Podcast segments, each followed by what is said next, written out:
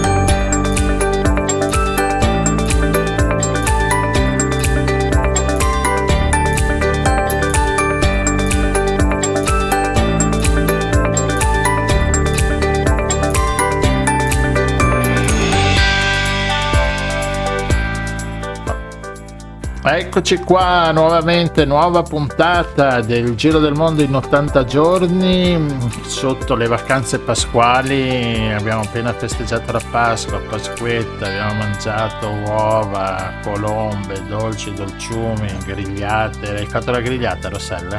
Naturalmente no.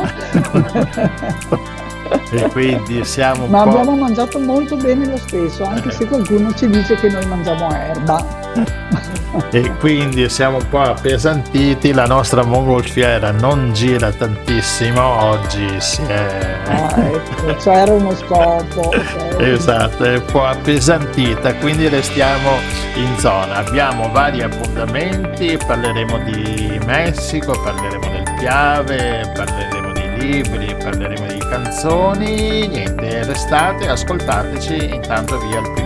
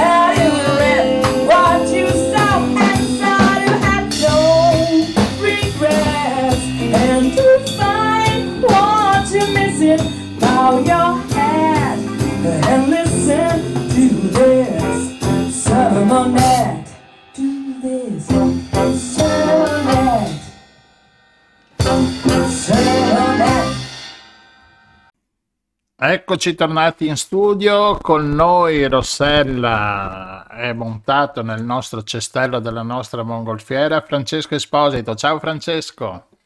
Ciao, a tutti. Benvenuto a bordo Francesco.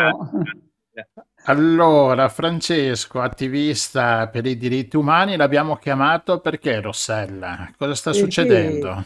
ha vissuto abbastanza a lungo in Messico, conosce bene quella realtà e noi abbiamo visto che il Messico purtroppo non si distingue eh, per tante cose, compresa la libertà di stampa. Ha fatto un certo scalpore no? che durante la guerra fra Ucraina e Russia sono stati uccisi, credo, tre giornalisti.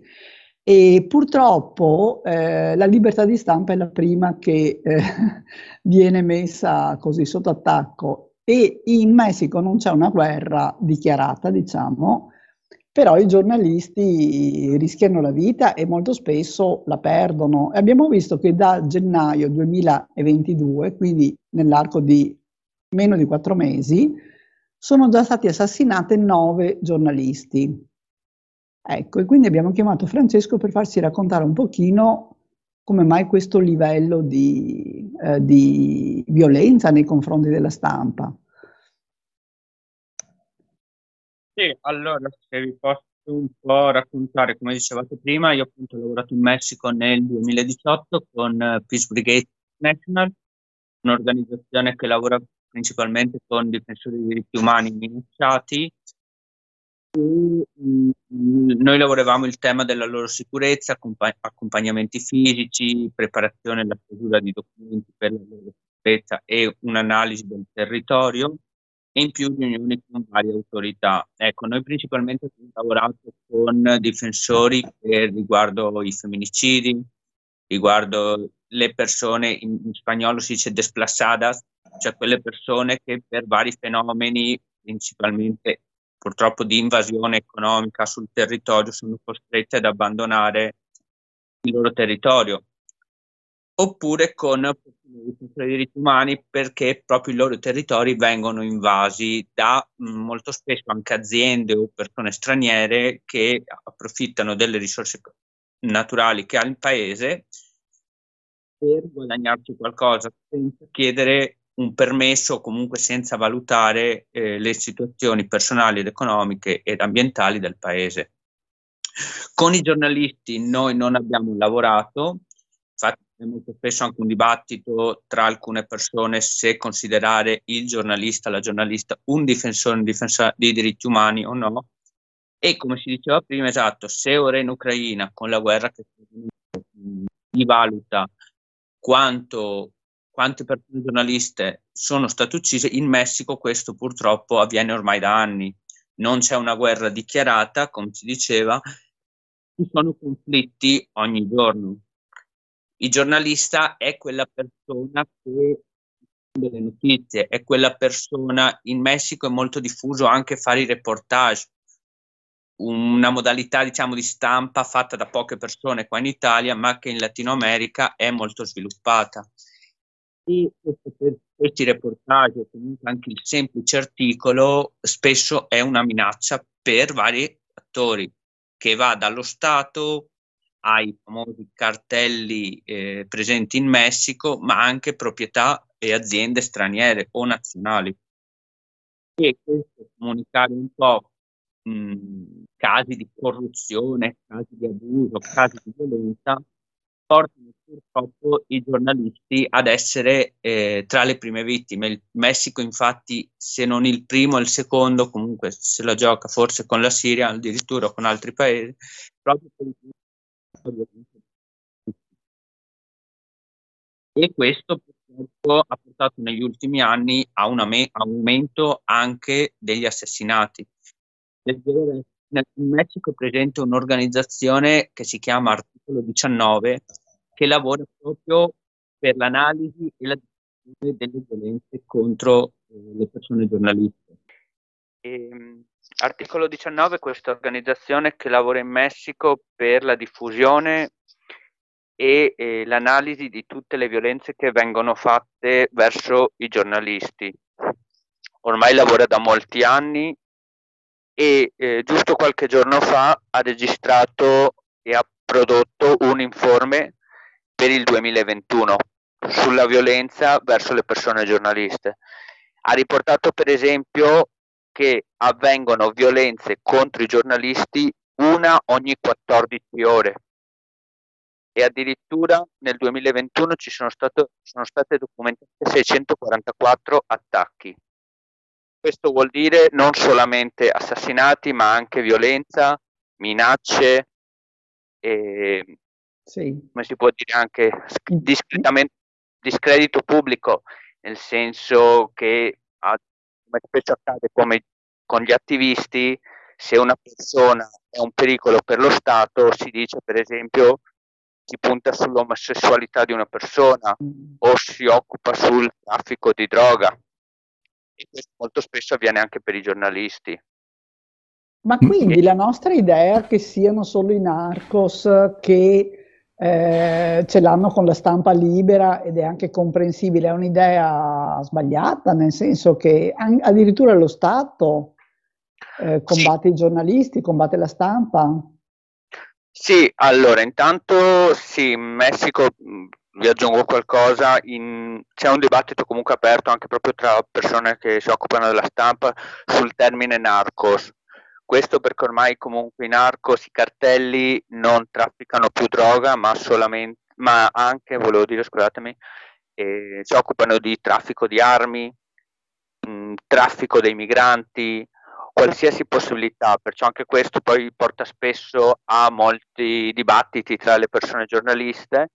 E sì, confermo quello che un po' si diceva, non è solamente il, la criminalità che va contro i giornalisti, ma è anche co- molto lo Stato, che va ehm, dal governatore di uno Stato al presidente, ehm, al, diciamo al sindaco o al funzionario pubblico, molto spesso i giornalisti ehm, denunciano casi di corruzione, casi di violenza, casi di complotti e queste persone approfittano poi per ehm, contatti che hanno, diciamo, per proporre eh, per, diciamo, verso i giornalisti.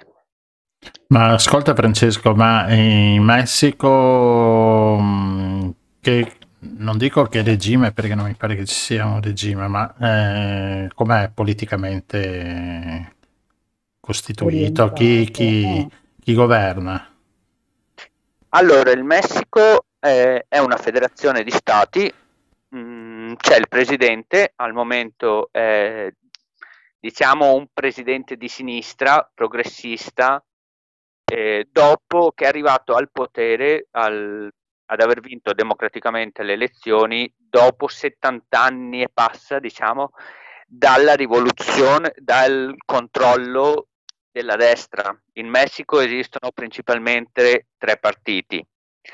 Ora se ne sono sviluppati alcuni più piccolini negli ultimi anni, ma da sempre diciamo che ha governato in Messico è, è stata un'alternanza che è durata in realtà per un partito eh, oltre 70 anni, mi sembra il PRI, il Partito Rivoluzionario Istituzionale.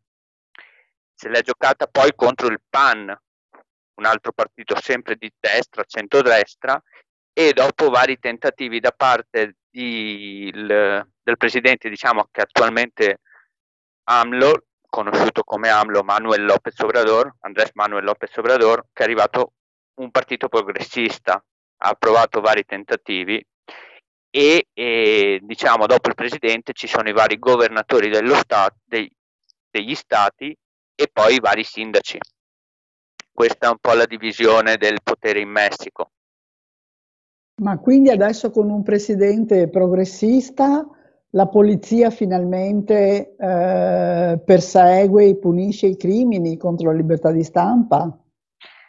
Allora, quello purtroppo no, nel senso che allora parlavo un po' e si diceva come difficilmente un presidente ora può cambiare un presidente di sinistra, può cambiare tutti i decenni di potere della destra che, sta, che ci sono stati.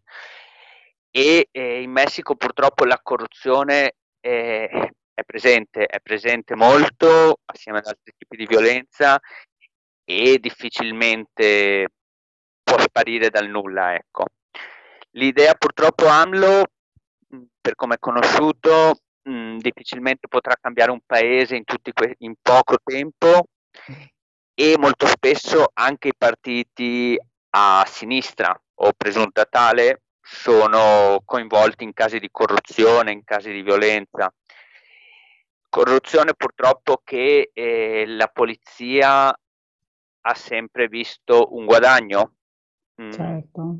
E questo difficilmente è stato indagato. Diciamo ci sono stati alcuni casi in cui si è voluto portare alla cronaca eh, le azioni per combattere la corruzione della polizia, ma ecco, difficilmente questo può cambiare in pochissimo tempo.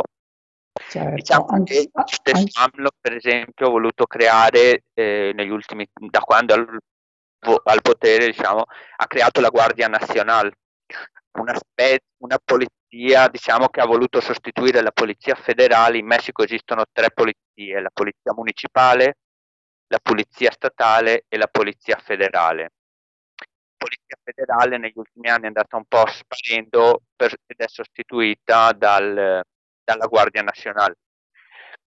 Ed è proprio la Guardia Nazionale, per esempio, che negli ultimi anni ha ricevuto un incremento nelle risorse, nei finanziamenti e questi sono soldi che sono stati poi tolti in realtà per sistemi di protezione che eh, sono stati istituiti in Messico per, mh, mm, tra virgolette, difendere le persone attiviste contro le violenze.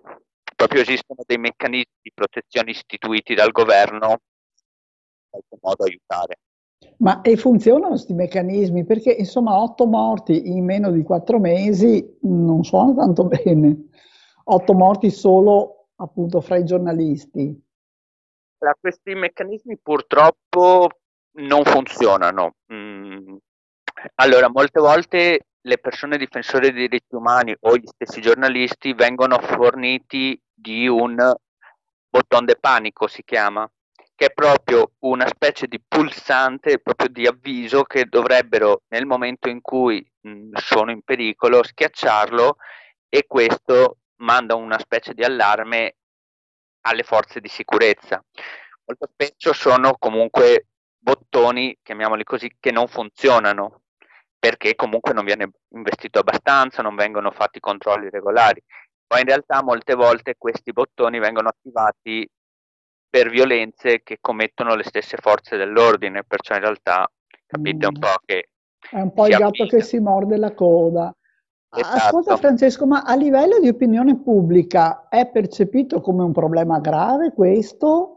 O c'è talmente l'abitudine, e poi perché purtroppo il livello di violenza nel paese è abbastanza alto, mi pare di capire, e quindi si perde un po' così nel, nel mare magnum di quello che succede. No, allora, ehm, questa violenza verso i giornalisti è presente ed è riconosciuta da molte persone. Come dicevo prima, purtroppo difficilmente è un tipo di violenza che si può cambiare dal nulla. E la gente ci sono molte organizzazioni che lottano contro questo tipo di violenze, purtroppo molte volte le porta ad essere vittime delle stesse violenze. Molto spesso i propri giornalisti, appunto prima si diceva 8-9 giornalisti che sono stati uccisi nel primo trimestre del 2022 è un dato molto alto e molto spesso sono proprio giornalisti che hanno portato alla luce casi di violenza, casi di corruzione e molto spesso le persone comunque vengono appunto anche minacciate. Eh, settimana scorsa proprio a Puebla, uno stato del Messico, è uscito il caso di una giornalista che, eh, in cui erano entrati nella, nella abitazione privata per minacciarla per alcuni casi che stava portando alla luce. la gente è consapevole di quello che succede, la gente sa e la gente protesta. Purtroppo è un fenomeno presente ormai da molti anni e ci vuole ancora molto per, non dico per poterlo eliminare completamente, perché quello purtroppo al momento è ancora difficile, però insomma si sta portando molto a luce. Credo poi che le reti sociali comunque abbiano portato molto alla luce i mm. casi di violenza rispetto a prima. Facebook, lo stesso Facebook per esempio, o Twitter comunque permette la diffusione di queste notizie. Ecco. Sì.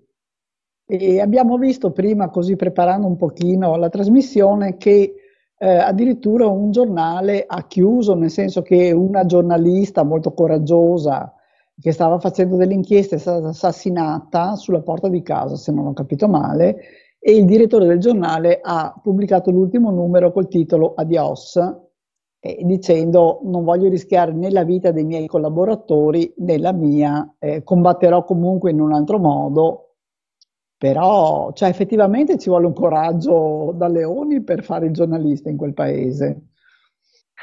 E sì, purtroppo molte volte i giornali sono costretti a chiudere eh, proprio perché non, hanno, non gli viene assicurata una protezione necessaria per poter fare il loro lavoro. Molto spesso, diciamo, la violenza come avviene verso i giornali, verso i giornalisti, nel momento in cui un giornale inizia a pro- a pubblicare notizie o comunque casi, innanzitutto si iniziano con le minacce, magari alla sede del giornale o magari alle abitazioni private dei giornalisti. Nel momento in cui il, i casi vengono pubblicati, si continua questo nonostante le minacce, lì si passa ovviamente a minacce fisiche o purtroppo ad assassinati dei giornalisti mh, mm, e i direttori, direttrici dei giornali comunque provano a resistere il più possibile, arrivano a un punto però che questo non è possibile. E certo. dunque, avendo, non avendo per nulla la sicurezza, devono purtroppo decidere di chiudere. Certo. Attenzione una cosa, eh, oltre ai giornalisti vengono minacciati anche, si chiamano comunità, comunicadores sociales, che molte volte possono essere anche chi gestisce un blog su internet, non solamente il giornale cartaceo, diciamo, ma molto spesso anche i blog sono presi di mira, ecco, proprio per la diffusione che stanno avendo adesso le reti sociali. E diciamo per fortuna, insomma, oddio, non che in Italia siamo completamente al riparo, eh. ricordiamo che abbiamo anche in Italia un certo numero di giornalisti sotto scorta, però in Italia, ecco, hanno la scorta. Beh, eh, siamo al sessantesimo posto, mi pare, come libertà di stampa, non è che... Ecco, quindi... che, do- che possiamo gioire.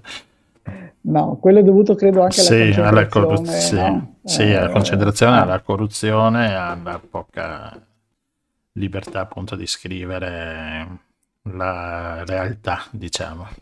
Sì. E va bene va Francesco, bene. Molto, molto interessante, molto allarmante direi. E ti posso chiedere se hai qualche piccolo aggiornamento sul caso di quel pullman intero di studenti che è sparito nel nulla eh, dopo che questi avevano partecipato a una manifestazione pacifica e mh, credo che fossero una quarantina. Sì, allora diciamo sono conosciuti come gli studenti di Ayotzinapa. Ora posso dirlo, mentre parlavamo di questo caso mi è venuta un po' la pelle d'oca perché io ho avuto anche un modo di lavorare, diciamo non direttamente, ma sono stato presente con l'organizzazione che lavorava con i genitori dei 43 studenti di Ayotzinapa scomparsi e poi ancora non si sa, diciamo, assassinati o no, e già ancora il 26 settembre 2014, se non sbaglio. Mm, allora, riassumendo velocemente un po' tutta la questione, 43 studenti eh, facevano, questi 43 studenti facevano parte di scu- le scuole rurali, che sono delle scuole mh, mm, presenti in varie parti del Messico che lavorano non solamente a livello didattico ma anche a livello pratico, diciamo, con il lavoro della terra per l'insegnamento di molti valori e molti principi. sono studenti e studentesse che m- molto spesso quello che partecipano a proteste sociali e spesso lo fanno sequestrando autobus per partecipare alle, mostre, alle proteste. Questo perché molto spesso sono famiglie povere e mh, questi studenti per partecipare fanno lavori per guadagnare comunque qualcosa per poi partecipare oppure questi sequestri. Mh, diciamo la partecipazione a queste proteste ha portato poi a violenze ehm, durante quelle notte in cui appunto poi sono scomparsi questi 63 negli anni si sono proposte varie teorie, la prima in cui avevano proposto, detto che erano stati sequestrati e bruciati vivi in una discarica, poi che comunque che facevano parte di traffici di droga o altro. Negli anni sono state fatte molte indagini e eh, l'ultimo aggiornamento di un paio di settimane fa, se non sbaglio, è proprio una, una, dire, una, una stampa in cui i giornalisti, in cui gli esperti argentini chiamati per indagare su questa scomparsa spiegavano come ci sono, sono stati prodotti Scusa, spiegavano come? Scusa che abbiamo perso un attimo. Sì, queste, diciamo, questi mh, mm, esperti forensi mm. spiegavano che già mh, mm, in questa discarica, che era stata la prima teoria, c'erano movimenti ancora prima che venisse pubblicata ufficialmente la notizia per la modifica di questi terreni, per portare delle prove fasulle, diciamo così. Okay. Al momento, diciamo, mh, mm, non ci sono molti sviluppi in questione, si continua a indagare. Sembra, sembra siano state rinvenute delle osse, ossa che sembrano appartenere, credo di sì, a uno studente dei 43 scomparsi. Le indagini purtroppo quindi così, la, la cosa certa è che sono spariti e a questo punto sarà ben difficile ritrovarli vivi, credo, no? Quindi. Mm, è una delle teorie, ecco, difficilmente c'è, ci sono poche possibilità, ecco, che siano ancora vivi. Non, non c'è la certezza. La, mm, la disapparizione, come si chiama in Messico, è purtroppo un fenomeno molto presente tanto quanto le violenze, e i femmini- le violenze contro i difensori, i difensori e i femminicidi. Certo. Eh, proprio c'è un giornalista italiano che un caro amico che conosco che lavora in Messico, Federico Mastro Giovanni, che vi consiglio la lettura del libro Ni vivos ni muertos, tradotto è eh, Non vivi e non morti, perché proprio il fenomeno dei desaparecidos in Messico è quel fenomeno di violenza psicologica solamente per i genitori di non sapere se una certo. persona scomparsa è viva o è morta. Molto spesso io appunto mh, ho avuto modo di conoscere, perché qui in Italia c'è un'associazione Carovane Migranti Torino che lavora molto nelle vicinanze con eh, organizzazioni messicane e abbiamo invitato varie volte persone presenti dal Messico ci- o comunque dal Centro America che cercano i propri familiari nella tratta, diciamo, Centro America, Messico, Stati Uniti e molte spesso la violenza, le madri che abbiamo conosciuto arrivano a dire io, per me quello importante adesso è avere il corpo di mio figlio, almeno certo. che sia morto lo voglio vedere, che so che quelle, molto spesso ai genitori eh, vengono insegnati corpi bruciati. Questo cui, per dire quello sì. tuo figlio, accettalo. Certo. E molto spesso proprio l'insistenza dei genitori permette di vedere che in realtà questi non sono i corpi dei, dei, dei figli, dei parenti. Certo. No, veramente atroce. Ah, esatto, se ne parla veramente pochissimo di questo Messico. Mm. E un po' di noi ci guardiamo un po' l'ombelico in Italia, diciamo, mm. spesso, per cui Va e... bene. Francesco, Francesco grazie. grazie. Eh, Messico e nuvole è la faccia triste dell'America, cioè non è che il testo della canzone sia tanto, tanto distante. Mm. Purtroppo il Messico è il paradiso, ma è anche l'inferno per mm. molte persone, ecco. Esatto. E questo purtroppo avrebbe bisogno di più diffusione. Sì, di più attenzione, mm, hai ragione. Mm, esatto. Va bene. Grazie, grazie mille, Francesco. Grazie, e adesso ti facciamo scendere dalla nostra mongolfiera. Il viaggio è stato breve, ma intenso. grazie. grazie per la possibilità di parlare del Messico. Quella stronza m'ha lasciato, ma non canterò di lei perché si è seduta qui vicino una ragazza che sorride proprio a me. Indossa un cappotto color cammello. Ti piacerebbe scoprire i miei difetti? Che poi le cose belle che sono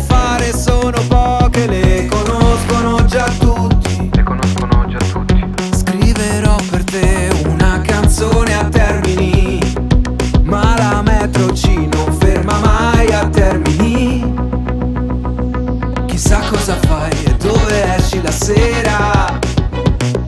Hai già impegno, ceni insieme a me. Che poi, per fare un po' di sesso, soffriamo per amore.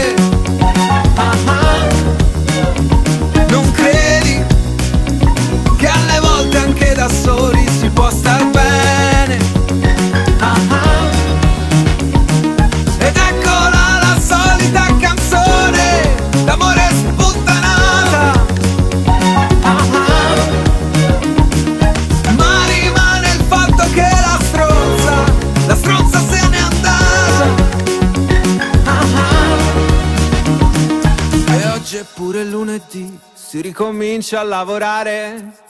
Tu sei scesa dalla metro, io ti seguo, come inseguo l'amore.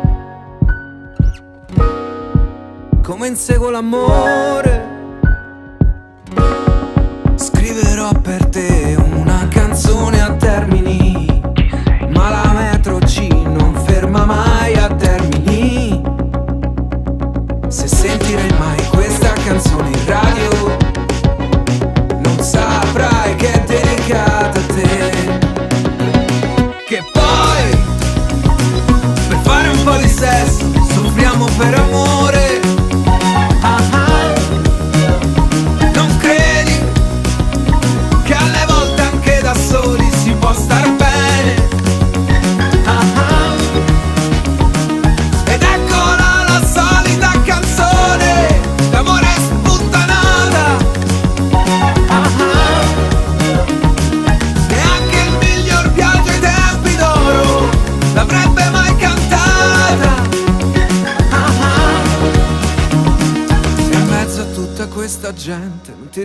riesco più a trovare.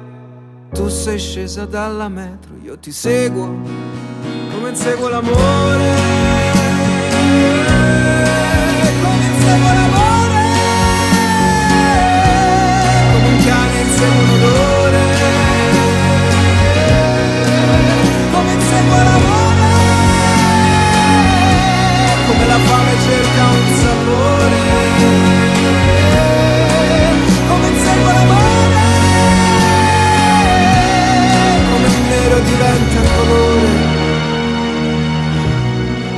Silenzio diventa rumore.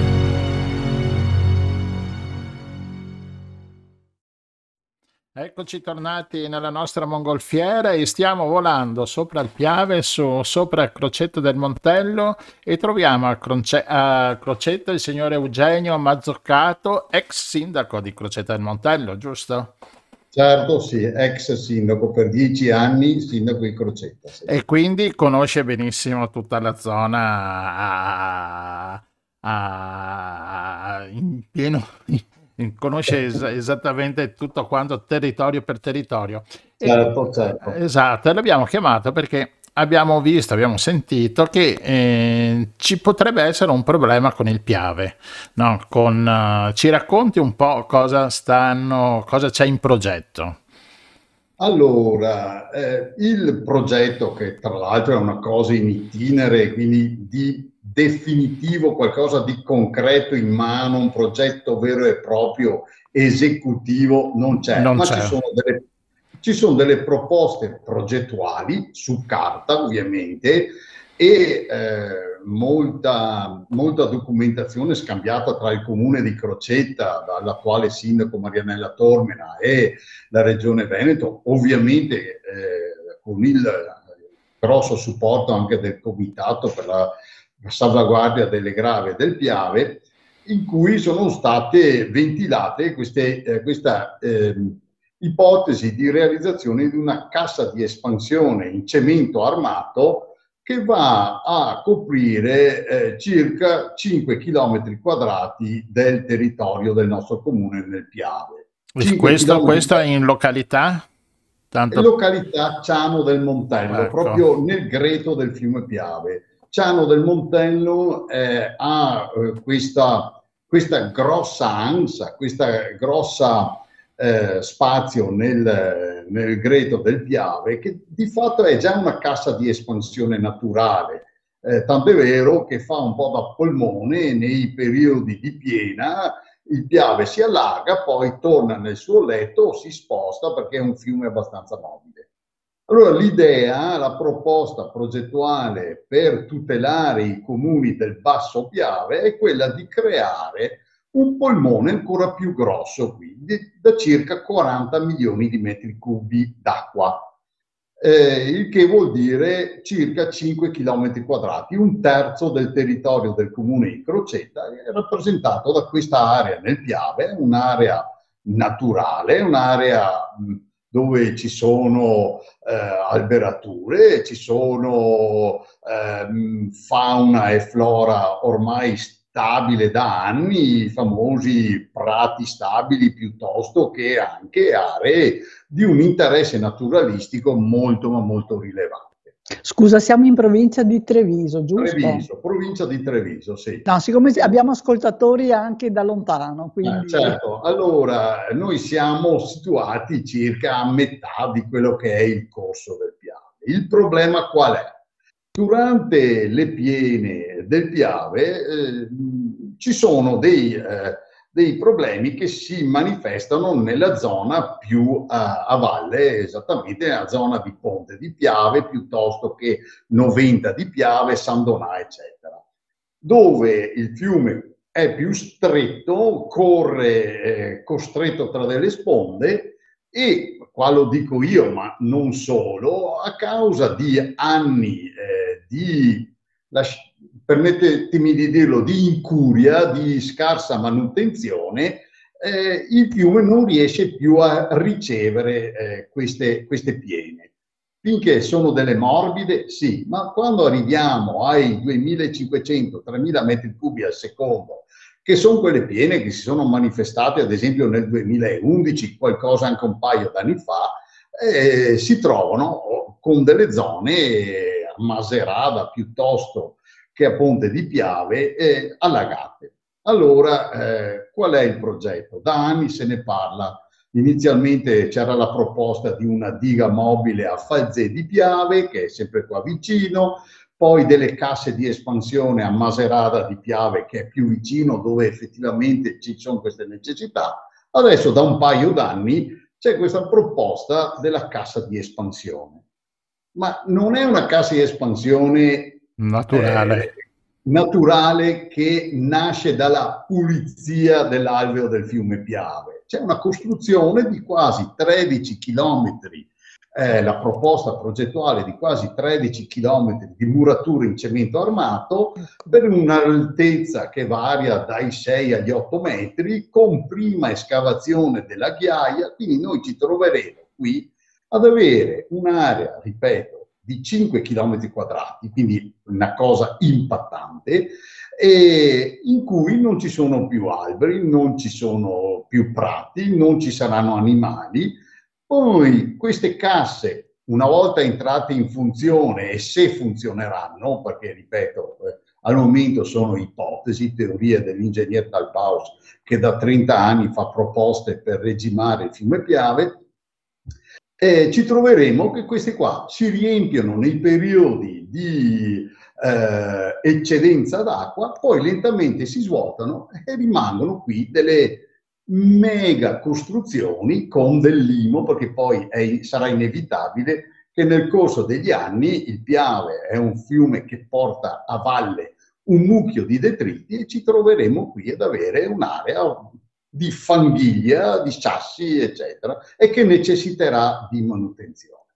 E quindi cos'è che diciamo noi, cos'è che dicono anche quelli che sono contrari? Eh, serve piuttosto un progetto di interventi lungo tutta l'asta del fiume Piave, eh, dalla, da, dalla foce a fin verso su nella provincia di Belluno, dove ci sono già anche degli sbarramenti. Porto un piccolo esempio. A Busche, in provincia di Belluno, c'è una diga. Da anni questa eh, raccoglie acqua e sassi. Se levassero i sassi da lì, già una porzione di cassa di espansione è già costruita, basterebbe svuotare eh, il bacino che c'è dietro, che c'è a monte della, della diga. Eh, possono essere anche fatte delle opere meno impattanti dove servono, quindi a Maserata, verso Ponte di Piave, dove c'era già un progetto. Il problema è su Ponte di Piave, cos'è che diciamo noi? Il problema è lì, risolvetelo lì. Non sarebbe proprio corretto perché insomma eh, la solidarietà, la sussidiarietà, ma insomma diciamo che non deve pagare chi non ne ha colpa rispetto invece a chi in questi anni ha permesso di fare che cosa? Le costruzioni. Costruire, mm. costruire nel fiume Piave, coltivare nel fiume Piave, Invece qui in quest'area, che ripeto va da Falzè, da Nervesa e fino su a Monte, eh, fino a Vas, eh, dove ci sono gli sbarramenti o a Busche, è stato, diciamo, lasciato un fiume con il suo bel letto naturale, con tutta la sua natura che, eh, e che insomma, è stato in qualche maniera tutelato da, da, da quelli che sono gli insediamenti eh, umani, sia da un punto di vista urbanistico che da un punto di vista agricolo.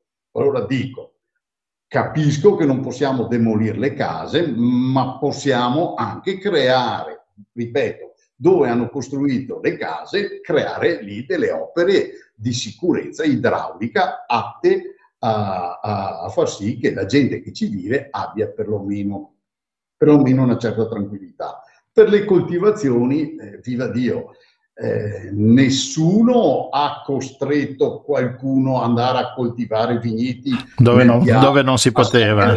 Mm. Eh, eh, normalmente da anni insomma, non sono mai state fatte queste coltivazioni. Ora ci sono, capisco, però insomma, eh, non è neanche il posto dove andare a costruire, no? perché tante volte ci lamentiamo. Eh, una cosa che ci sorprende è eh, quel pochissimo, almeno io insomma che so, è che il cemento eh, non assorbe l'acqua, mentre gli argini l'assorbono. Quindi dove tu hai degli argini di cemento, l'acqua scorre troppo veloce e causa ancora più danni. Purtroppo andiamo verso sicuramente un periodo di eventi estremi, no? Questo l'abbiamo capito. Questo è vero. Sì. Quindi questa cosa ci sorprende. E l'altra, la domanda che le faccio è così molto da persona che si occupa di altro. Anziché un'opera grande, non si possono fare diversi interventi piccoli lungo il corso del fiume? Ma è quello che il comitato, supportato da pareri tecnici e quindi anche qualificati, lo sta proponendo. Sono stati presentati anche dei ricorsi eh, anche al Ministero dell'Ambiente, insomma, in, ovviamente in regione solo che la regione fa un po' le orecchie da mercante. Quello che a me disturba è anche il fatto che ehm, l'assessore Bottacin e l'ingegner Dalpaus dicono quest'opera sa da fare, punto e basta. Eh, non siamo i tempi dei promessi sposi in cui si diceva sa da fare e non sa da fare. Eh, insomma, vieni qua, ti assumi le tue responsabilità, come sei andato a promettere a Ponte di Piave guarda che ti risolviamo i problemi, puoi anche venire qui a, a, raccontarci, guarda che quello che intendiamo fare magari non è neanche così disastroso, ma ce lo devono provare, non possiamo vederlo solo dalle carte. Poi lei dice giustamente il cemento, ma non è un canalone, cioè questi formano eh, 4 mega vasconi che si riempiono e, e che poi si si svuotano, cioè, si svuotano mm. lentamente, fanno da fisarmonica, diciamo. Eh, però sono impattanti, è un'opera, lei si immagina 5 km quadrati, un, uno che è in orbita nello mm. spazio ris- rischia di vederlo mm. e siamo a ridosso delle colline dell'UNESCO, no? E, No, direi Ma è una zona di grandissimo pregio paesaggistico. È di grandissimo eh, pregio, è di grandissimo pregio. Io ieri ero giù nel Piave, c'è una cosa, è uno scorcio che insomma... Eh, è una, chi viene dice mamma mia non sapevo neanche che esisteva una cosa del genere insomma no, no. quindi va tutelato eh, anche va il paesaggio assolutamente sì. va tutelato va tutelato il paesaggio e anche la fauna e la flora, come diceva eh beh, certo che sì, certo che sì. Ma come dicevo prima, gli interventi, lei ha ragione perché la logica è quella di dire facciamo più interventi che non siano così impattanti. Io capisco, anche Crocetta e Montello, Ciano potrebbe fare la sua parte. Eh, da anni non vengono fatte le manutenzioni. Io mi ricordo inizialmente quando ero sindaco io, era permesso alla popolazione di andare a raccogliere, a raccogliere i tronchi morti che venivano certo. giù con le piene. Ecco. Allora, oltre a dare una mano alle famiglie, queste pulivano, pulivano mm. piave. Adesso se e lo fanno si... prendono una multa. Esatto, adesso se lo fanno lo prendono una multa, però quando c'è una piena i tronchi se li trovano a Jesolo. Cioè, mm. lei capisce che c'è un controsenso. Eh, se noi coinvolgiamo di nuovo la popolazione, coinvolgiamo tutti i comuni rivieraschi e ognuno fa la sua piccola parte, credo che la cosa si possa risolvere senza andare a fare una cosa in cui si va a penalizzare un'area di così grande pregio naturalistico. Questo è quello che noi sosteniamo. E, e risparmiando anche soldi. Perché... E risparmiando soldi. Ah. Ma Purtroppo sappiamo bene come funziona sì. qui. Eh, dietro ci sono anche delle spinte, perché eh, qua è anche interessante perché c'è anche eh, compreso nella realizzazione delle casse di espansione anche la possibilità di escavazione della no, Certo, che, eh, che, è un affare. Anche lì è un affare, ma ripeto, legittimo. Chi, è, chi fa quel tipo di attività, se qualcuno gli dice guarda vai lì, scava che ti pago, che poi te la porti a casa e te la rivendi e poi magari mi fai anche tu il cemento, il calcestruzzo per fare le murature, lei capisce che insomma... Triplo affare. Eh. Quando cominciano a essere delle opere che si parla, un'opera vicino ai 100 milioni di euro, insomma non è neanche una cosa da poco. Ecco, queste almeno sono le cifre ventilate.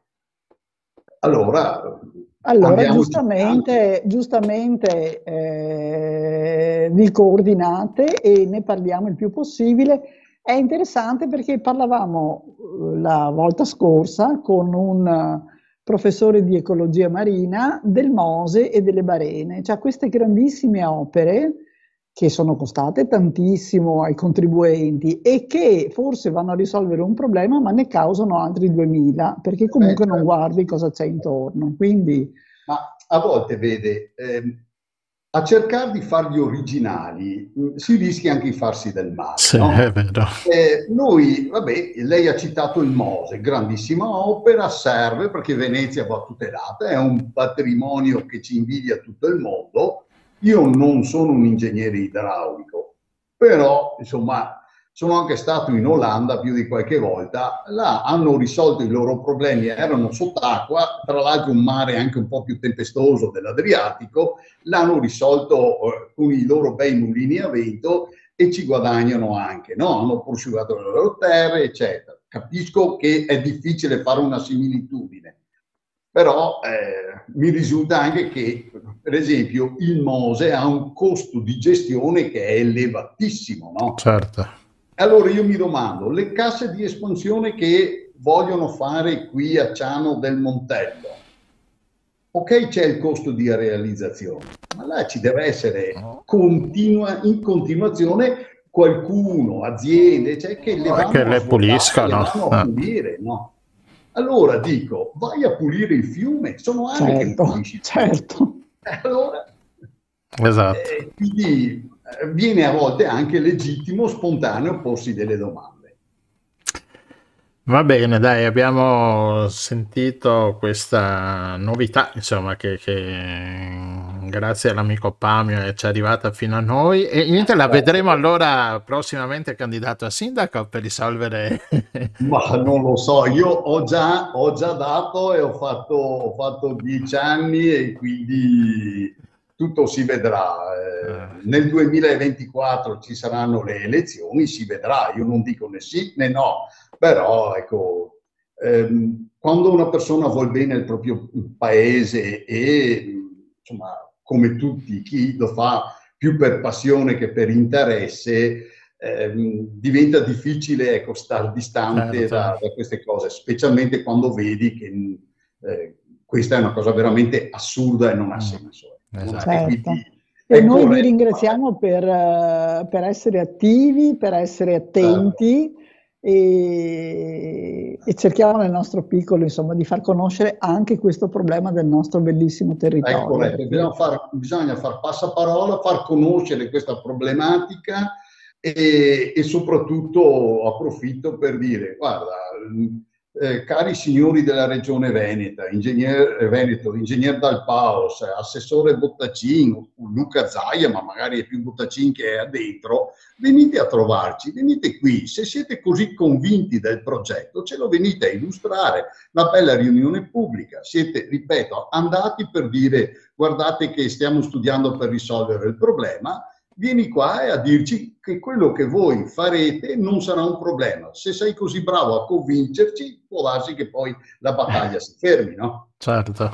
Eh, Bene, Complimenti. grazie e mille. grazie. E in bocca al Grazie. lupo e viva l'ambiente Grazie. e, teniamo forte questo piave. Esatto. Grazie mille. Grazie. Grazie a voi, A buona voi, serata. altrettanto. Grazie.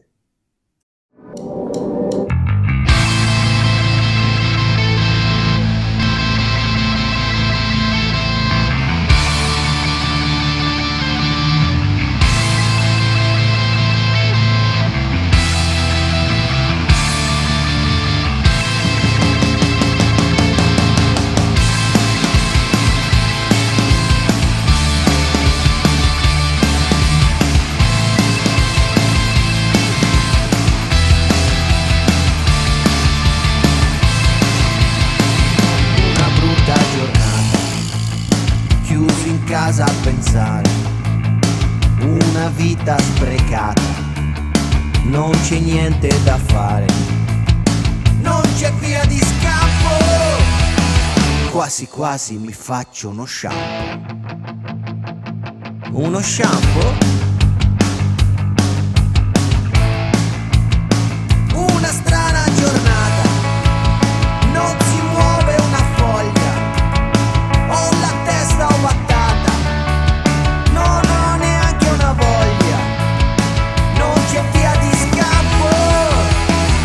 devo farmi per forza uno shampoo, uno shampoo.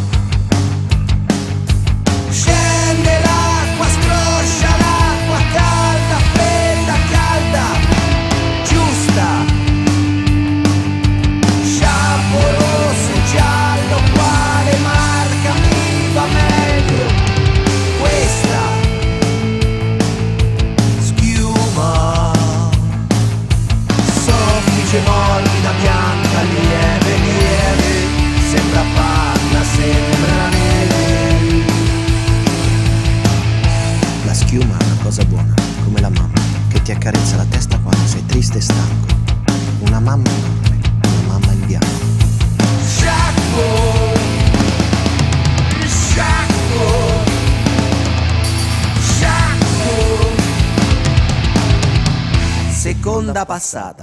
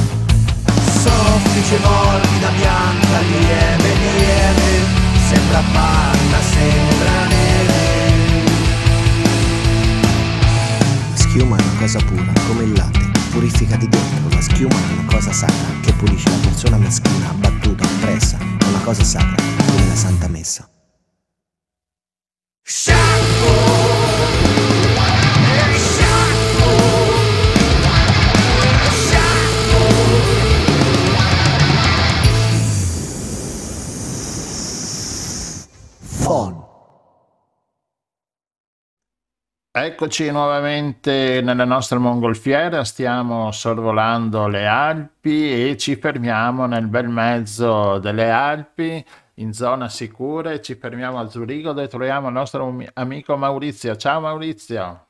Ciao, buonasera a tutti.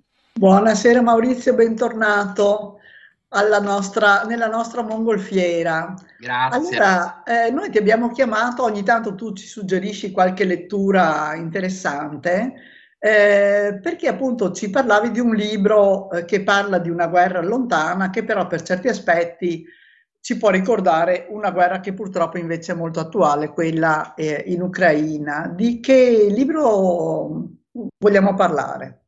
Sì, volevo proporvi Il Re Ombra di Masa Menghiste, è un libro appena pubblicato da Einaudi, qualche settimana fa da Einaudi, e, e ci, ci racconta della guerra di Etiopia, vista però dal punto di vista degli etiopi. Quindi parliamo della resistenza etiope ai, eh, all'aggressione italiana. Similitudini con eh, le guerre di oggi? Sì, perché insomma ci, ci ricorda la, resisten- la, la, resistenza etiope, ci ricorda quanto stanno facendo eh, gli ucraini adesso, in questi giorni, quindi resistere a un nemico, a un invasore più forte, che ha molti più mezzi, eppure non, non darsi per vinti, eppure eh, portare dei, dei risultati. Quindi mh, ci trasferiamo chiaramente negli anni, negli anni 30, negli anni dell'aggressione, dell'aggressione italiana, visti però con gli occhi di una ragazzina. Questa ragazzina si chiama Irut, che combatterà per il suo paese e diventerà una delle guardie del corpo del, del Re Ombra. La, l'autrice si ispira alla storia della sua bisnonna. La sua bisnonna era una giovane fanciulla che andò in sposa a un uomo molto più grande di lei. E quando l'imperatore chiamò i primogeniti ad arruolarsi, lei pensò bene di arruolarsi in quanto primogenita e in quanto eh, i fratellini erano molto piccoli, erano ancora bambini. Il padre non voleva, rifiutò questo tentativo e consegnò il fucile al, allo sposo affinché rappresentasse la famiglia. Ma lei si ribellò. Lei si ribellò e andò dal giudice, il giudice le diede ragione, quindi riebbe il fucile di famiglia e andò in guerra a difendere il suo paese. Quindi da una storia vera, da una microstoria, l'autrice sviluppa un romanzo ri- storico ricco di riferimenti reali e ci porta tramite questa giovane protagonista, Irut, una orfanella presa in carico dal, da uno degli amici di famiglia, eh, trattata male, trattata come schiava, vittima di un sistema patriarcale, che poi, grazie alla guerra, riesce a, eh, come dire, a, a tirare fuori la testa, a tirare fuori la sua energia, a difendere il suo popolo arruolandosi e a conquistare un ruolo da, se non da protagonista, comunque un ruolo di consapevolezza, un ruolo di ehm, importanza senza essere la ruota di scorta di nessuno. Quindi eh, questo libro è interessantissimo perché Prima di tutto ci parla di un periodo che a scuola non abbiamo studiato, forse per noi di una certa età era un periodo ancora troppo recente. Per quelli delle generazioni successive alla nostra, ecco, è un periodo di, che si tratta di passaggio a fine anno scolastico prima di prepararsi per gli esami, quindi insomma se ne sa, se ne sa poco. Io ho cominciato a leggere eh, di questo periodo grazie ai saggi del professor De Bo- de, del Boca e poi di, del professor Labanca, quindi insomma ho cercato di eh, trovare eh, la mia strada per conoscere un po' eh, questo periodo, ma devo anche dire che tutto quello che ho letto era sempre stato scritto da italiani, romanzi inclusi. questo romanzo qui è il primo che io leggo che è scritto con la visione dell'altra parte, con la visione degli oppressi, con la visione dei, dei resistenti. Quindi già questo lo segnala come un libro da, da leggere perché è decisamente originale rispetto a quello a cui siamo abituati. E poi ci sono, eh, come, come, dicevo prima, ci sono tutti i riferimenti storici, incluso c'è un personaggio secondario che tanto secondario non è, Ettore, che è il fotografo inviato eh, a seguito dell'esercito italiano per documentare le imprese italiane, che è ebreo. Ebreo, quindi c'è la storia del padre, cominciano le leggi razziali, quindi comincia anche la persecuzione degli ebrei e, e quindi c'è anche un'altra vittima che è italiana. Ovviamente il, la figura di Ettore è minore rispetto a quella del, di Ruth e delle donne, delle donne, etiopi, però si vede che questa guerra fa vittime di, di tanti, eh, a tanti livelli, di tanti generi, quindi non solo il discorso vittime del patriarcato, quali erano le donne prima di questa guerra e il riscatto grazie a questa guerra, ma anche vittime del, del fascismo, non solo, eh, non solo, vittime africane, ma anche, anche vittime italiane. Quindi, certo. Allora è molto drammatico per certi aspetti che l'emancipazione di questa ragazza debba passare attraverso la guerra. Oggi No, eh, insomma, le donne, per fortuna, in generale, anche se vediamo delle eccezioni anche di questi tempi non molto onorevoli, devo dire, personalmente non apprezzo molto a, alcune uscite così che, che, ancora chiamano alla violenza, alla, alla vendetta, eccetera. E, però ci dà un po', ci dà uno specchio, ci dà una rappresentazione molto viva no, di quella che era la, la società del tempo, in una in una società ancora molto appunto patriarcale. Quindi la guerra comunque in questo caso è stata quasi l'occasione di un'emancipazione. Sì, la guerra è stata un'occasione di un'emancipazione, cosa che poi in realtà, ricordiamo, accadde anche in Italia se pensiamo ad altri libri, per esempio mi viene in mente Pane Nero di Miriam Mafai, quindi le, con gli uomini che partirono per la guerra, le donne diventarono capofamiglia, le donne cominciarono a lavorare o continuarono a lavorare o lavorarono ancora di più per mantenere la famiglia. Quindi sì, la guerra purtroppo è anche questo. Guarda, c'è un libro al quale sono molto affezionata, che è L'Agnese va a morire, sì, sì. che è questa donna semplicissima, una contadina che ha sempre fatto una vita molto semplice e che però durante la resistenza eh, è costretta veramente a, a, emanciparsi e a diventare una donna che si autodetermina. Ecco, e... è, è, il, è il parallelo perfetto al Re Ombra eh, ho letto anch'io l'Agnese va a morire qualche, qualche anno fa e sì, mi piace questa, questa, citazione perché sì, in fondo anche quella era, quella era la nostra resistenza, nel Re Ombra c'è la resistenza etiope, però la storia è quella, eh, la storia delle donne è quella.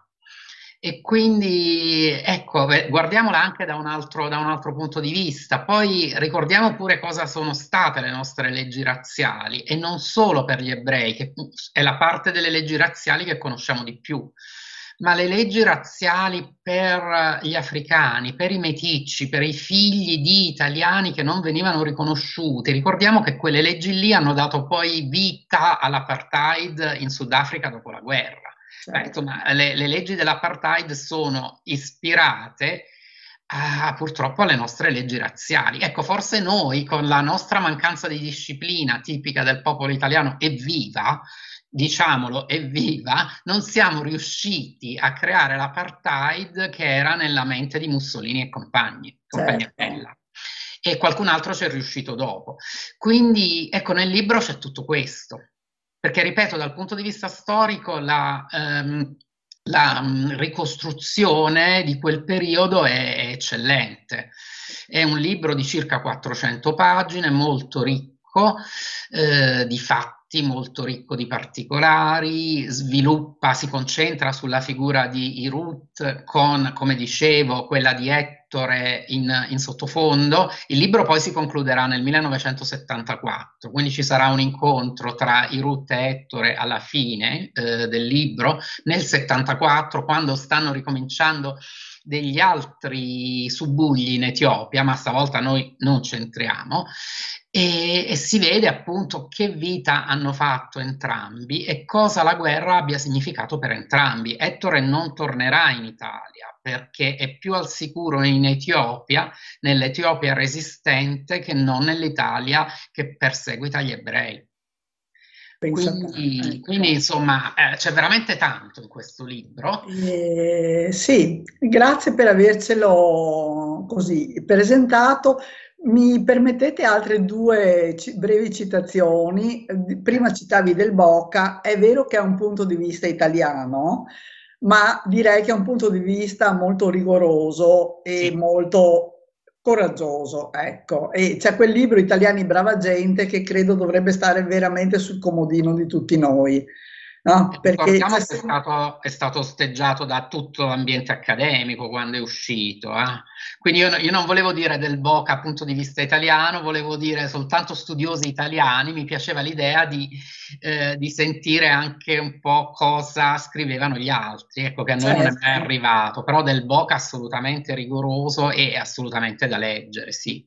Certo, e poi l'altro libro che veramente va, merita per anche, anche, lì insomma c'è un ruolo delle donne molto triste, molto, è, è tempo di uccidere di Flaiano, eh, e, e anche, che è, appunto è questo soldato italiano, un ufficiale, che per una serie anche di cause, insomma, di anche fortuite, si trova invischiato in una situazione, però c'è questo cinismo e anche questa contemporaneamente distanza e vicinanza con la popolazione locale, perché c'è una incomprensione di fondo, insomma, che è molto interessante.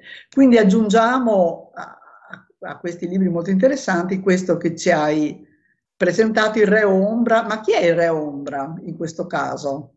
Il re Ombra è la figura dell'imperatore che in realtà aveva, aveva abbandonato il paese e mh, mm, per cercare di tenere il popolo motivato, eh, una persona che gli somigliava veniva fatto passare per il re e ah. aveva ah. la sua scorta eh, di cui faceva parte Irut. Quindi la gente vedeva il re che combatteva, in realtà era questo Sosia, con un esercito di donne, queste amazzoni che gli facevano da guardia del corpo. Quindi ecco perché il re ombra. Ah, caspita, mm, interessante. Sì. Questa da, mi mancava. Da leggere. allora, eh, grazie mille Maurizio, credo che sia una lettura molto avvincente anche, mi pare di capire. Ecco. Sì, lo è, lo è. E quindi grazie. Grazie a voi, alla prossima. Grazie Maurizio, ciao ciao.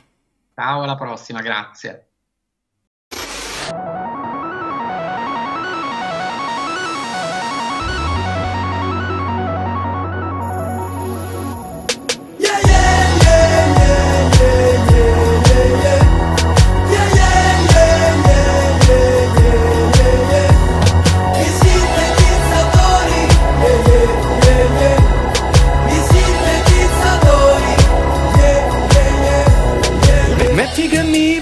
Presento ad una bella tipa Dicendole che suono il sintetizzatore.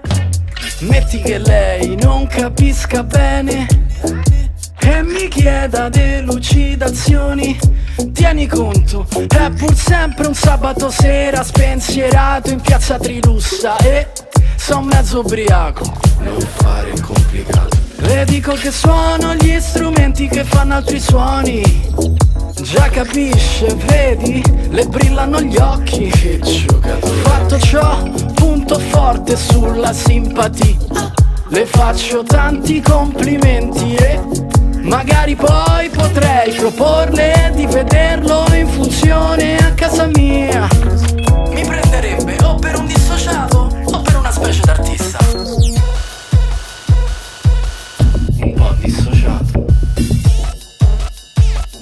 proprio l'artista.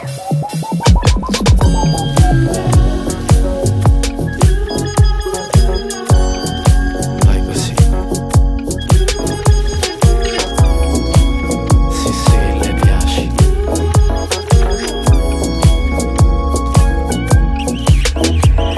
E metti che allora lei ci sta, si va, e nel cammino verso il nido le spiego che c'è emozione e godimento a suonare questo strumento Raccontandoli la storia della musica elettronica Chauffeur, Stockhauser, Cage, Wendy, Carlos Lo studio di Milano, Jean-Michel, Sin Caffè Tutto per dimostrarle che il sintetizzatore è la cosa più importante per me.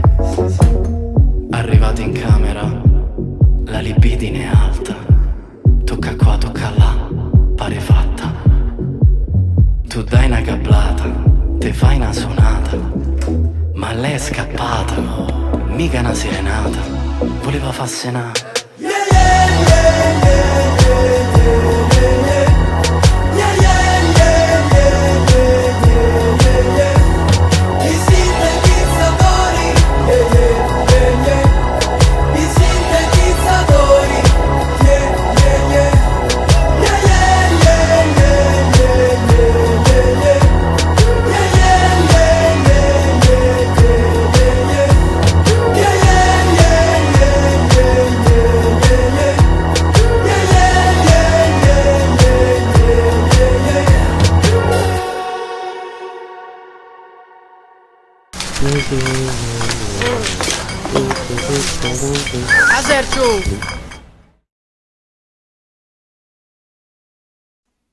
Eccoci di nuovo con la nostra mongolfiera. Oggi giriamo pochino, Rossella. Stiamo sempre qui in zona e torniamo verso casa e troviamo con noi, anzi monta con noi nella nostra mongolfiera, Michele Di Domenico. Ciao Michele. Ciao, ciao, è un piacere, un, sempre un piacere risentirvi. Bentornato. Bentornato nella nostra mongolfiera. Come vedi, Grazie, facciamo, facciamo un'intervista a chilometri zero. Esatto. Bene. Allora, abbiamo chiamato Michele perché su YouTube, insomma, sui social, principalmente su YouTube, c'è il suo ultimo video che si chiama Vicoli. Sì. Esatto. Sì, allora, raccontaci eh, l'ultimo, tua, l'ultimo tuo lavoro, insomma. Sì, niente, Vicoli è praticamente l'ultimo singolo che ho pubblicato, accompagnato da un video musicale, e parla praticamente della storia di, di una coppia di amanti che vivono una, una, una relazione clandestina, un, diciamo eh, si consuma tutto in una notte, una, una, una breve fuga dalla, dalla realtà, e, mh, lontana diciamo, dai riflettori del, del, della quotidianità. Diciamo. E, mh, eh, su, sullo sfondo, a fare da cornice Milano, eh, dove vi raccontavo l'altra volta che avevamo parlato anche di questo vissuto. E, mh, dico, sulla canzone eh, c'è una parte che dice i vicoli dai gatti colorati, eh, è proprio un'immagine del, del, del, della città di Milano con questi gatti appunto che colorano eh, la città. Sì, è diciamo una canzone romantica, a tratti sognante, così un po', un Sì. po' onirica, e che ecco, non ho vissuto in prima persona, ma ehm, ho, ho, diciamo, è, è una storia eh, vissuta dalle pers- da persone a me vicine, eh, filtrate diciamo da- dal mio occhio, dalla mia realtà. E, mh, e, appunto è, è difficile per un, per un artista eh, fare, diciamo, avere, scrivere delle canzoni completamente autobiografiche. Mm, Tante volte sono cose che ti colpiscono o storie di persone vicine a te che tu filtri, diciamo, col- con l'occhio della tua realtà e bisognerebbe avere una vita davvero ricca eh, di avvenimenti per, eh, per, eh, per fare una cosa di questo tipo. Comunque la, diciamo, la veridicità di- del testo poi appunto eh, è provata poi dal- da, da quanto tu senti la storia, dal- dalle emozioni che che, appunto come dicevo questa è la storia proprio di, di due amanti sullo sfondo di Milano ci sono anche delle, delle immagini di- del mio vissuto, di quando passeggiavo per questa città che è molto caratteristica, molto, è, mo- è molto intensa, diciamo, più, più che caratteristica. E, mh, sì, No, sì. sì, volevo dire appunto che nel video c'è anche questa somiglianza, no? Tra lei da anziana e lei da giovane. Cioè, Sì, sono, sono riuscito a fare Eh. un, un montaggio di clip eh, verosimile, nel senso che sono eh, delle clip che sono state da me assemblate, eh, girate da, da dei registi professionisti e io poi l'ho- le ho assemblate, le ho, eh, le ho assemblate in modo da, da- da, appunto da far sembrare una storia quasi, quasi reale. E, mm, sì, dico, le, le due, hai trovato anche le due attrici, insomma, simili, insomma, no? Sì, Questo sì, che volevo allora, dire. In, in- in- realtà sì, sì, eh, ho, ho utilizzato per, per fare questo video, ho utilizzato un sito che mette a disposizione eh, diversi eh, video di f- frame di, di registi Ah, molto bravi ok. E dopo una lunga attenta ricerca eh, ho trovato queste, queste immagini eh, molto interessanti e le ho combinate insieme ed è venuta appunto fuori una storia quasi diciamo quasi Sì, sì, in effetti sembra, adesso ho capito eh, come il fatto, cioè tu hai già trovato gli spezzoni già, Sì, già, già pronti, c'è un, già degli c'è un sito che Pexel, offre questi no? spezzoni eh, roya- esatto, dei Mm. sample eh, royalty Sì, free esatto. che io ho, ho mixato e ho, ho inserito in base al, al, al Perfetto che ci stanno musicale. benissimo, perché stanno, sono, veramente sì, sembrano grazie, sì, quasi sembra- fatte apposta per, per la canzone, no? Eh. sì, sì, sì, sì, sì, mi, fa- sì, mi fa piacere questa cosa, sì che sia riuscito, che l'intento sia riuscito. Poi se uno va a vedere sul, sul videoclip musicale ci sono poi tutti i riferimenti con i nomi dei, dei registi, insomma, e tutto quanto. E è una canzone che ha, ha avuto un, un lungo trascorso, nel senso che in realtà è nata eh, parecchi anni fa e, e ho pubblicato solo recentemente perché la prima bozza non mi soddisfava completamente, ehm, nel senso che sono partito da, da una struttura chitarra e voce, poi dopo l'ho fatta arrangiare da Tiziano Popoli, un, un, un musicista bravissimo emiliano, e siamo andati in studio con i musicisti, eccetera, e però sentivo che, mh, che mancava qualcosa che la rendesse più, più accattivante, più moderna. Così l'ho, mh, dopo averla registrata, l'ho ripresa in mano e ho fatto dei- delle rifiniture e, e mi sono messo proprio in chiave di come se fossi un produttore artistico. Ho, ho lavorato a- al suono, ho cambiato de- degli effetti, dei suoni e poi con la visione, se- con la supervisione sempre del, di Thomas Ferro, che è il, il ragazzo, anche lui a chilometri zero di Cavallino, con cui collaboro, con cui collaboro e da, da diversi, da diversi anni. E, e niente, così è, è- è nata diciamo, questa, Ascolta, questa- ma e c'è una vena nostalgica in questa canzone?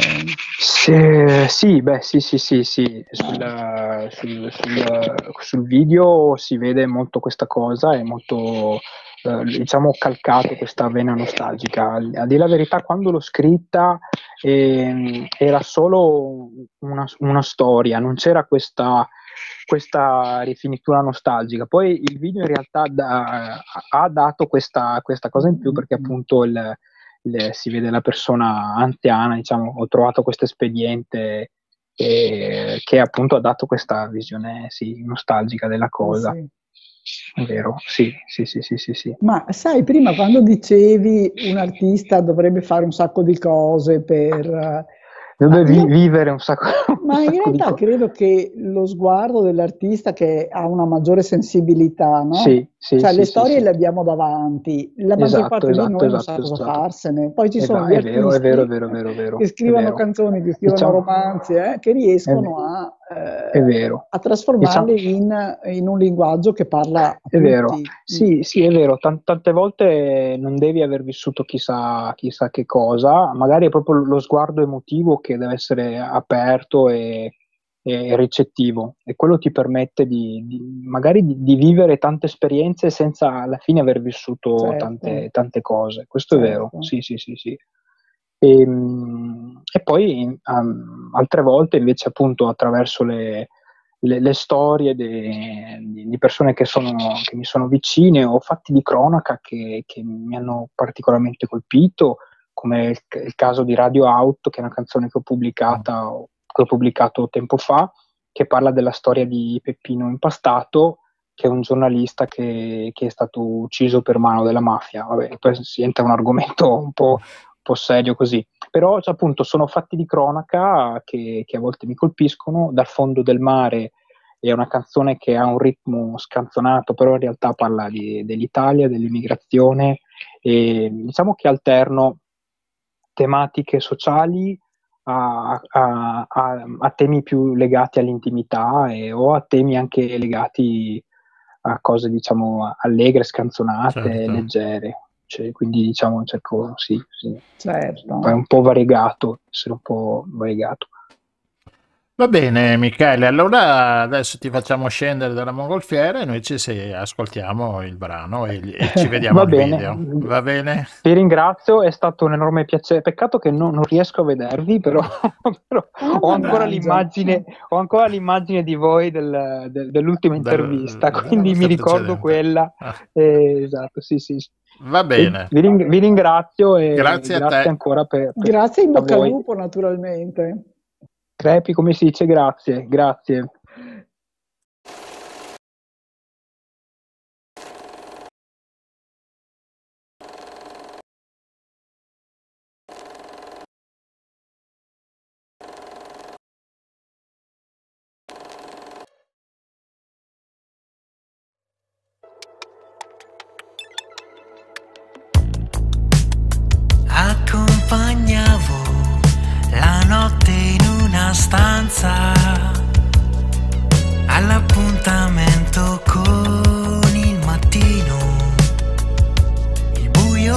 Complice di quell'antica danza.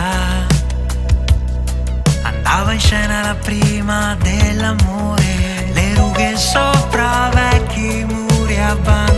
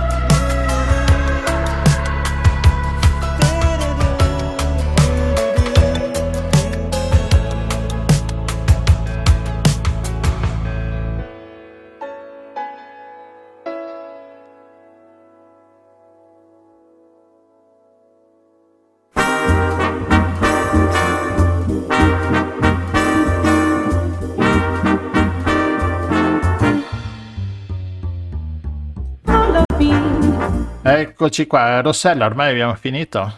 Abbiamo finito, abbiamo come sempre, spero, parlato di cose molto varie, ma tutte interessanti.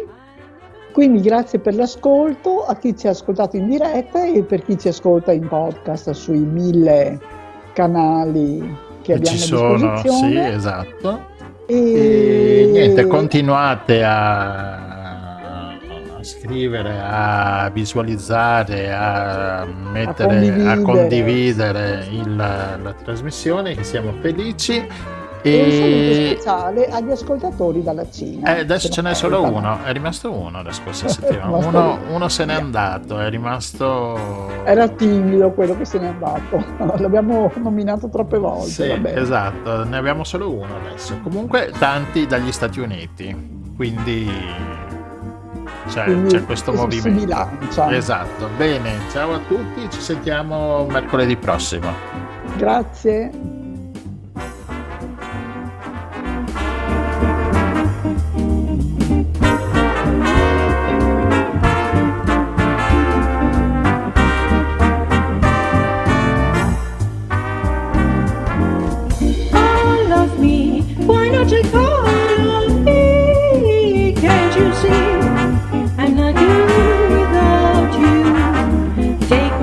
Avete ascoltato Il Giro del Mondo in 80 giorni, seconda serie. A cura di Radio Nostra. Scritto e condotto da Rossella e Gianluigi. Una produzione dell'associazione La Rete. Musica della sigla finale di CT Van Glen. Il programma lo puoi seguire su YouTube, Spotify, Anchor Podcast, Google Podcast, sui social Facebook e Twitter. E sul sito www.radionostra.gindopri.com. A mercoledì prossimo.